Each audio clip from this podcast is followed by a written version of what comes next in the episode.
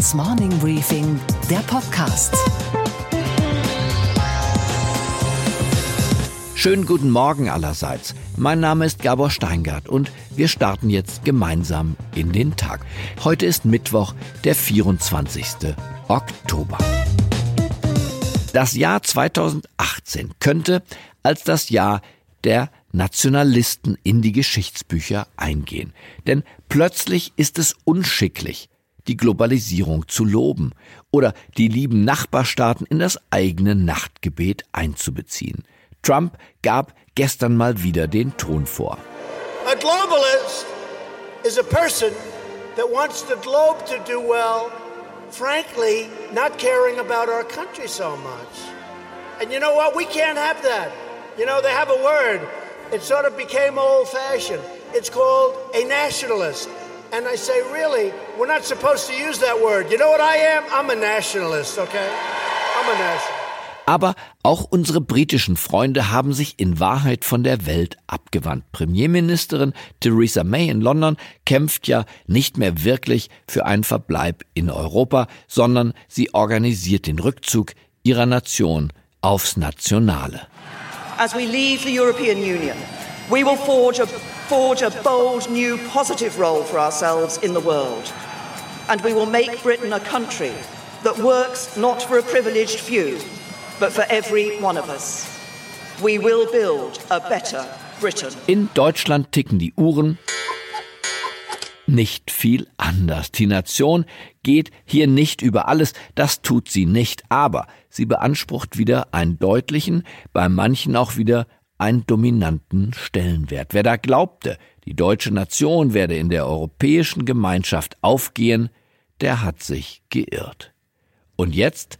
Wer fehlt jetzt noch in der Hitparade der neuen Nationalisten? Genau, unser südlicher Nachbar Italien, ohne Rücksicht auf Verluste und ohne Rücksicht auch auf alle europäischen Verträge, lässt das Land die Sparsamkeit fahren und legt einen Schuldenhaushalt vor, der es in sich hat. Ein Land wie Italien mit der zweitgrößten Industrieproduktion in Europa, Gründungsmitglied der Europäischen Union und Nettozahler, kann kein Ultimatum akzeptieren. Wenn das so wie das Duell im Western sein soll, dann können wir das nicht akzeptieren, denn andere Länder wurden in den letzten Jahren ganz anders behandelt. Die Regierung ist also kämpferisch. Sie sagt, dass sie es auf einen Showdown mit der EU-Kommission ankommen lassen möchte. Die EU-Kommission hatte gestern gar keine andere Wahl, als diesen egoistischen Haushalt abzulehnen, denn er gefährdet den Euro und damit auch unseren Wohlstand in Deutschland oder auch den in Frankreich. Das eben ist das Schwierige am Nationalismus. Jeder macht seins, aber der andere wird davon berührt und zuweilen, wenn das Nationale ins Nationalistische, also in seine Übersteigerung wechselt, wird der andere nicht nur berührt, sondern gerempelt. Was ist Nationalismus? fragte einst der Arzt und Theologe Albert Schweitzer und lieferte die Antwort gleich mit. Nationalismus, das ist Patriotismus, der seine Vornehmheit verloren hat. Unsere Themen heute. 13 Jahre Angela Merkel. Ihr ehemaliger Schattenfinanzminister Professor Paul Kirchhoff zieht Bilanz jetzt gleich im Morning Briefing Podcast. Und warum Deutschlands einst wertvollstes Unternehmen, die Bayer AG, an der Börse so abgestraft wurde. Professor Paul Kirchhoff ist der wohl bedeutendste Gelehrte auf dem Gebiet der Finanzwirtschaft. Er publiziert und er lehrt und er hat Recht gesprochen. Über zehn Jahre lang war er Bundesverfassungsrichter. Das Besondere ist, dass Kirchhoff kein Steuertechniker ist, das wohl auch, aber er verbindet die Fragen des Geldes mit den Fragen nach Moral und Gerechtigkeit. Mit Geld kann man eben vieles erwerben, auch Freiheit. Oder andersherum, ein Staat, der alles wissen und vieles besitzen will, macht nicht nur arm, sondern auch unfrei. Bühne frei für einen großen Mann unserer Zeit. Schönen guten Tag, Paul Kirchhoff. Schönen guten Tag, Herr Steingart. Wir befinden uns 13 Jahre nach dem großen Wahlkampf 2005, in dem Sie zum Kompetenzteam der Bundeskanzlerin, der späteren Bundeskanzlerin zählten. Wie schauen Sie auf diese Zeit zurück? Bereuen Sie es, dass Sie nicht Finanzminister geworden sind? Ich bereue es nicht, aber ich denke mir gelegentlich, äh, wenn ich in Berlin wäre, hätte ich beherzt zugegriffen und im Steuerrecht, auch bei der Staatsverschuldung, manches zu ändern versucht. Wie ist Ihre Bilanz nach 13 Jahren, in denen andere das Finanzressort und damit auch die Steuerpolitik, aber eben auch die Verschuldensfrage zu lösen oder voranzubringen hatten? Wie ist Ihre Bilanz? Also beim Steuertarif, also bei der Progression, haben wir eine schwierige mathematische Formel mit x, y und z, statt dass der Gesetzgeber sagen würde, ab 8.000 schuldet er 14 Cent pro Euro, sagen wir ab 20.000 20 Cent und ab 52.000 42 Cent pro Euro. Das könnte man in einfacher Sprache ausdrücken. Aber das größte Problem ist, wir haben so viel Ausnahmen, Sondervorschriften, Privilegien, dass nicht mehr eine Grundlinie, ein rechtfertigender Grund etwa für die Einkommensteuer erkennbar ist, sondern einfach eine Unterwerfung erwartet wird unter das, was im Gesetz geschrieben steht. Ja, man ergibt sich und äh, beruft einige Experten an seine ja. Seite, weil man ja. selbst ja eigentlich kapituliert hat, bevor die Auseinandersetzung mit den Steuerbehörden begonnen hat. So ist es. Und das ist ein dramatischer Befund, weil der redliche Bürger glücklicherweise nicht bei der Polizei oder beim Staatsanwalt in Konflikt kommt mit diesem Staat, sondern beim Finanzamt, wenn er seine Steuererklärung oder seine vierteljährlichen Vorauszahlungen zu leisten hat. Hier ist eine Bewährungsprobe des Rechts für den redlichen Bürger. Heißt das, es hat sich gar nichts verändert und heißt das, diese 13 Jahre waren in der Steuer- und Finanzpolitik verlorene Jahre? Also Herr Steinger, Sie sehen das richtig. Wir haben damals schon 2005 diese Fragen erörtert. Wir haben auch konkrete Pläne, etwa zur Reform der Einkommensteuer, alle Ausnahmen weg, hohe Freibeträge, linearer Steuersatz von 25 Prozent oder Umsatzsteuer, alle zwischenunternehmerischen Leistungen von vornherein steuerfrei, erledigt 80 Prozent der Fälle und so fort. Wir haben das Problem der Erbschaftssteuer vorausgesehen. Wir haben gewarnt vor einer Erhöhung der Grunderwerbsteuer. Sie ist gekommen. Es ist kein intellektuelles Problem. Es ist kein Problem, äh, dass ein besseres Steuerrecht nicht gut vorbereitet wäre und in den Schubladen läge, zum Beispiel aber nicht ausschließlich der Universität Heidelberg, sondern es ist der entschiedene Wille, hier dem Bürger wieder mehr Sichtbarkeit zu geben, mehr erklären, warum er Steuern zahlen muss, wenn er dieses freiheitliche Land haben will, mit der Vertragsfreiheit, mit dem guten Bankensystem, mit den gut ausgebildeten Arbeitnehmern, mit den Kunden, die mit Kredit und Internet umgehen können. Das ist ja alles eine Segnung für die Menschen, für die Wirtschaft, aber sie kostet ihren Preis, nicht? Ja, und in das Vertrauen in die Volksparteien, die ja, wenn wir vom Jahr 2005 bis heute zurückblicken, eine einzigartige Talfahrt im Vertrauen, auch in den Wahlprozenten, aber auch in der absoluten Zustimmung der Wahlbürgerinnen und Bürger hinter sich haben. Hat das Ihrer Einschätzung nach dazu beigetragen, diese so geringe Verlässlichkeit in der Steuer- und Finanzpolitik und die so geringe, ich sage mal in Ihren Worten, auch ethische Orientierung dieser Fragen? Also ich glaube sehr, dass das richtig ist. Einmal, es gibt kaum noch greifbare politische Prinzipien der Verlässlichkeit, nach denen die Mächtigen in diesem Staat handeln. Dass man sagt, ja, dafür stehen die. Es gibt kaum noch die Bereitschaft der Politik, mit dem mündigen Bürger ein Grundsatzgespräch zu führen über die Leitgedanken, die Kernanliegen der Menschen. Unsere Zukunft das Glück des Einzelnen im Normalfall. Ich spreche über die Ideale des Normalbürgers, auch über die Ideale der Zukunft unserer Demokratie, des Staatsvolkes. Wir haben die Frage, die große Frage des Umweltschutzes, das sind nicht nur die Fledermäuse. Wir haben Flucht und Zuflucht und den großen Gedanken, die Menschen wollen zu Hause in ihrer Heimat, in ihrem Herkunftsland leben, aber zu Bedingungen, die ihnen eine Zukunftschance eröffnen. Und darüber müssen wir öffentlich sprechen. Und damit muss diese Koalition, deren Zukunftsprognosen ja nicht ideal sind und auch jetzt die Hessenwahlen werden nicht ein großer Ermutigungsakt werden, bereit sein zu sprechen und vielleicht auch die historisch einmalige in unserer Republik noch nicht genutzte Chance eines geordneten und ermutigenden Übergangs von einem Kanzler zum anderen zu organisieren. Naja, danach sieht's gerade nicht aus. Angesichts des CDU-Parteitages im Dezember ist Unmut in der Union und nach einem weiteren Wahlverlust, womöglich in Hessen, machen sich einige bereit, ich will nicht sagen den Putsch, aber doch die erneute Kandidatur von Angela Merkel zu verhindern. Sie setzen ja in dieser doch auch komplizierten politischen Situation auf den Bürger, haben ein Buch geschrieben, vorgelegt jetzt zur Buchmesse im Herder Verlag. Beherzte Freiheit heißt dieses Buch ja. und ist doch im Wesentlichen, Herr Kirchhoff, wenn ich Sie richtig verstehe, ein Appell an den selbstbewussten, an den oft zitierten mündigen Bürger, den Mächtigen doch endlich entgegenzutreten. So ist es. Also wir haben freiheitsbewusste Menschen in Deutschland, das ist eine glückliche Realität. Aber wir haben auch einen gewissen Grad der Freiheitssättigung erreicht die dazu neigt, die Freiheit in der konkreten Einzelfrage nicht so ernst zu nehmen. Also wenn der Staat mit dem goldenen Zügel dem Bürger Geld anbietet, wenn er sich in einer bestimmten Weise einem staatlichen Verhaltensprogramm unterwirft, dann ist der Bürger, ich sage es mal zugespitzt, schon käuflich. Nicht?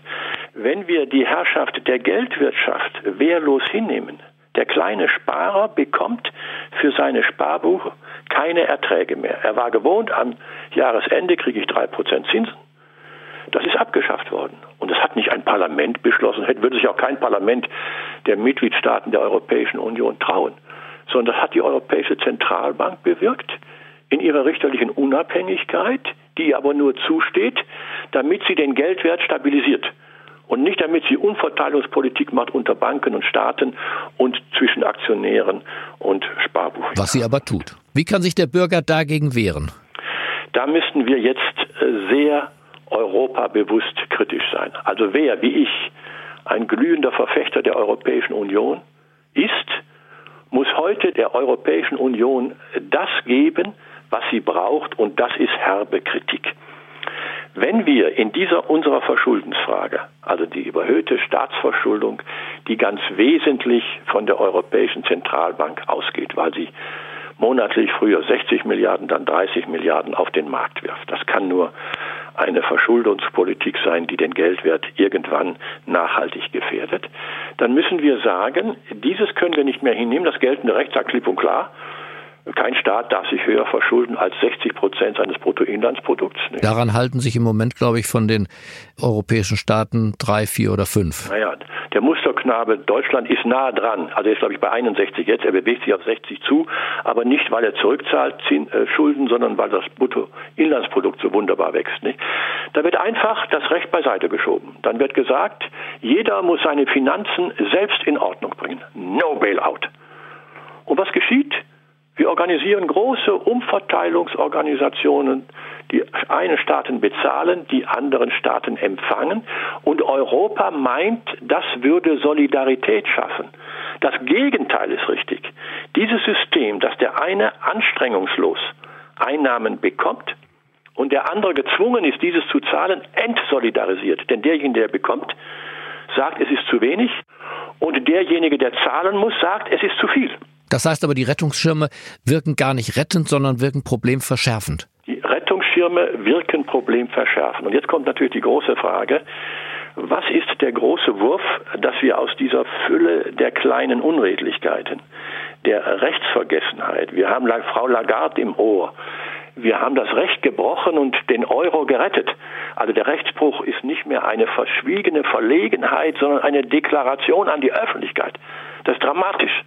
Wir müssen in den Normen und in der Vollziehbarkeit der Normen Elementares ändern. Wir könnten Folgendes tun.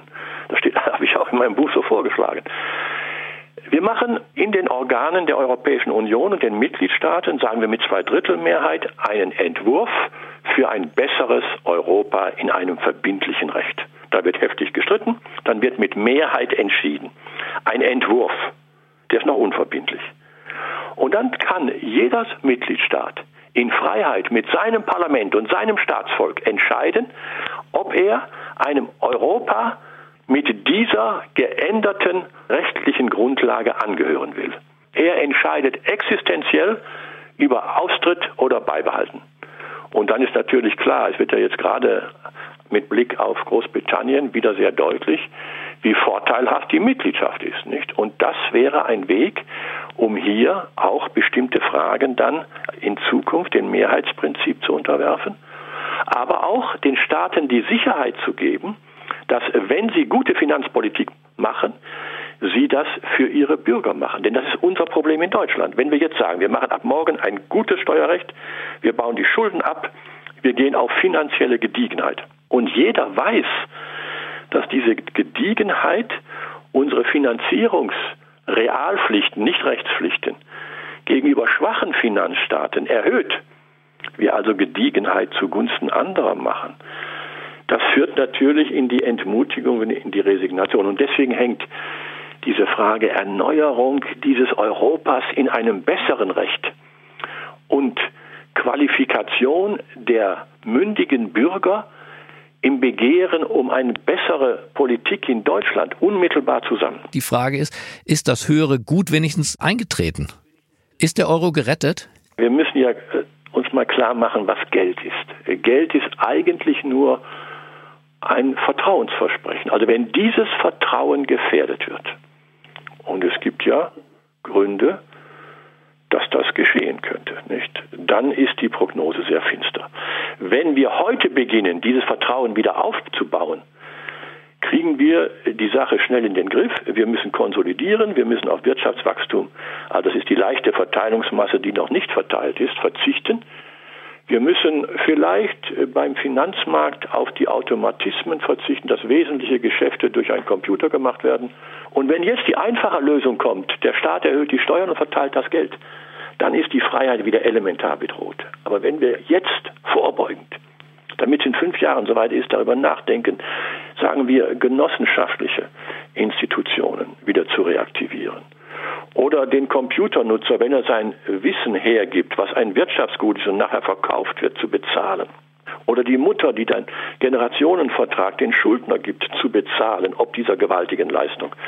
Dann haben wir ganz andere Erwerbsquellen, dann stimmt das System wieder, nicht? Aber darüber muss die Politik sprechen, also erstmal nachdenken und dann sprechen. Nicht? Ich wollte gerade sagen, dieses Gespräch, das der Bürger laut Ihrem Buch erzwingen soll, hat ja noch gar nicht stattgefunden. Frau Merkel sagt Neuland und man hat das Gefühl, das ist nicht Ironie gewesen, sondern das ist eine treffende Situationsbeschreibung. Es gibt keine vorgeformten Gedanken, nichts. Ja, aber das darf so nicht sein. Wir sind ein intellektuelles Land, wir haben eine Hochkultur, wir haben eine Medienlandschaft, die artikulationsfähig ist, wir haben die Wissenschaft, des Rechts, der Ökonomie, der Historie, der mitmenschlichen Begegnung, der Politik, dann sage ich, auf geht's, jetzt müssen wir uns mal zusammenrotten und dieses Gemeinwesen in die Hand nehmen und nicht irgendwo schöne Gesprächszirkel sind auch wichtig, die sind auch die Vorstufe. Aber jetzt ist es wichtig, dass wir in der Öffentlichkeit über diese Fragen sprechen und nicht Ruhe geben, bis die Politik diese Fragen aufgenommen und beantwortet hat. Sehr schön. Die Gedanken sind groß, und zwar die Gedanken von Paul Kirchhoff sind groß, und der Satz, wir haben kein Recht, kleinmütig zu sein, den würde ich gerne über dieses Gespräch schreiben und bedanke mich sehr für diesen Austausch von Gedanken. Herr Kirchhoff, alles Gute. Ich bedanke mich, Herr Steingart. Das Gespräch mit Paul Kirchhoff ist im Original bestimmt 40 Minuten lang. Und wer möchte, den lade ich dazu ein, sich das gesamte Gespräch unplugged sozusagen anzuhören am Samstag. Und was war heute Nacht an der Wall Street los?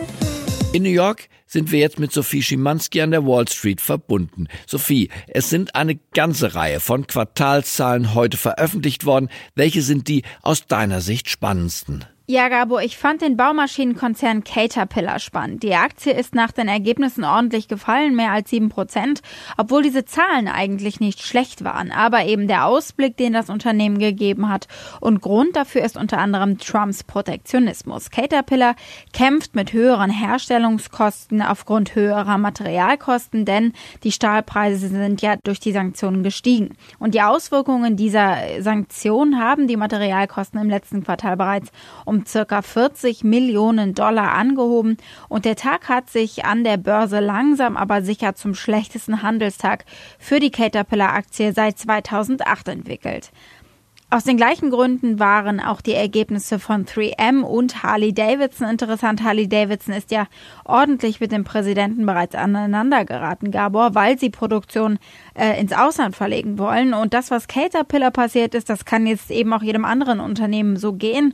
Und momentan sehen wir hier ein echtes Earnings-Drama, bis auf einige wenige Ausnahmen. Die Bayer AG, vor nicht allzu langer Zeit die wertvollste deutsche Firma im DAX, ist abgestürzt. Im DAX, aber eben auch in New York. Es lag an Monsanto, dem neuen Zukauf von Bayer. Sophie, was genau war da los? Ja, die beiden gehören ja zusammen seit diesem Jahr und die Übernahme Monsantos durch Bayer war lange sehr umstritten, eben wegen des schlechten Rufes von Monsanto. Und der wird eben momentan sehr deutlich, sehr greifbar sozusagen in diversen Gerichtsverfahren von Krebspatienten gegen Monsanto, weil sie Monsantos Unkrautbekämpfungsmittel Roundup für ihre Krankheit verantwortlich machen. Und ein Gericht in San Francisco hat nun eben den ersten Fall von einem Schulhausmeister entschieden. Ja, es gebe einen Zusammenhang zwischen Krebs und Roundup und Monsanto. Die müssen jetzt Schmerzensgeld zahlen, zwar nur 78 Millionen Dollar statt der eingeklagten Viertelmillionen Dollar. Aber die Tatsache, dass das Gericht überhaupt so entschieden hat, das macht den Anlegern hier Angst, denn da wird mehr kommen auf äh, das Konglomerat, etwa weitere 4000 Fälle. Und das war jetzt sozusagen der Präzedenzfall. Ein weiterer Mega-Merger ist gestern bekannt gegeben worden. Linde und Brexair verschmelzen. Wir haben mit Wolfgang Reitzle darüber gesprochen. Aber wie haben die Anleger in den USA darauf reagiert. Äh, das war jetzt die letzte Hürde, Gabor, und so entsteht dann eben ein führendes Unternehmen mit einem Umsatz von etwa 27 Milliarden Dollar und 80.000 Mitarbeitern in mehr als 100 Ländern rund um den Globus. Und die Praxair-Anleger, die haben die Aktie verkauft daraufhin und somit ein Minus von 2% etwa ausgelöst im Laufe des Handelstages.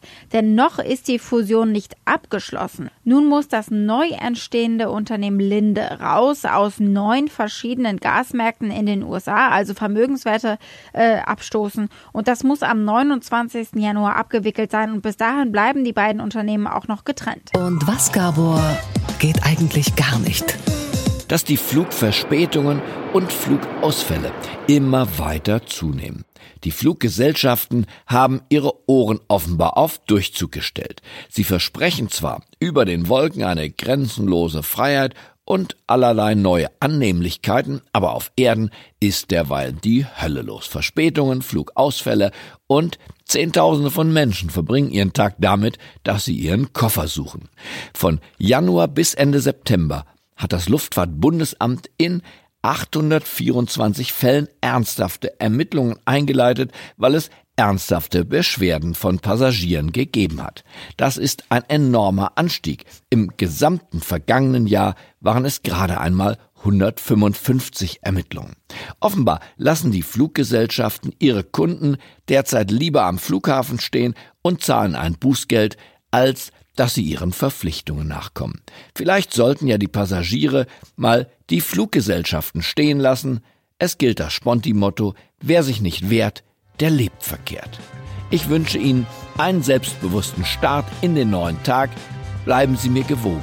Es grüßt Sie auf das Herzlichste, Ihr Gabor Steingart.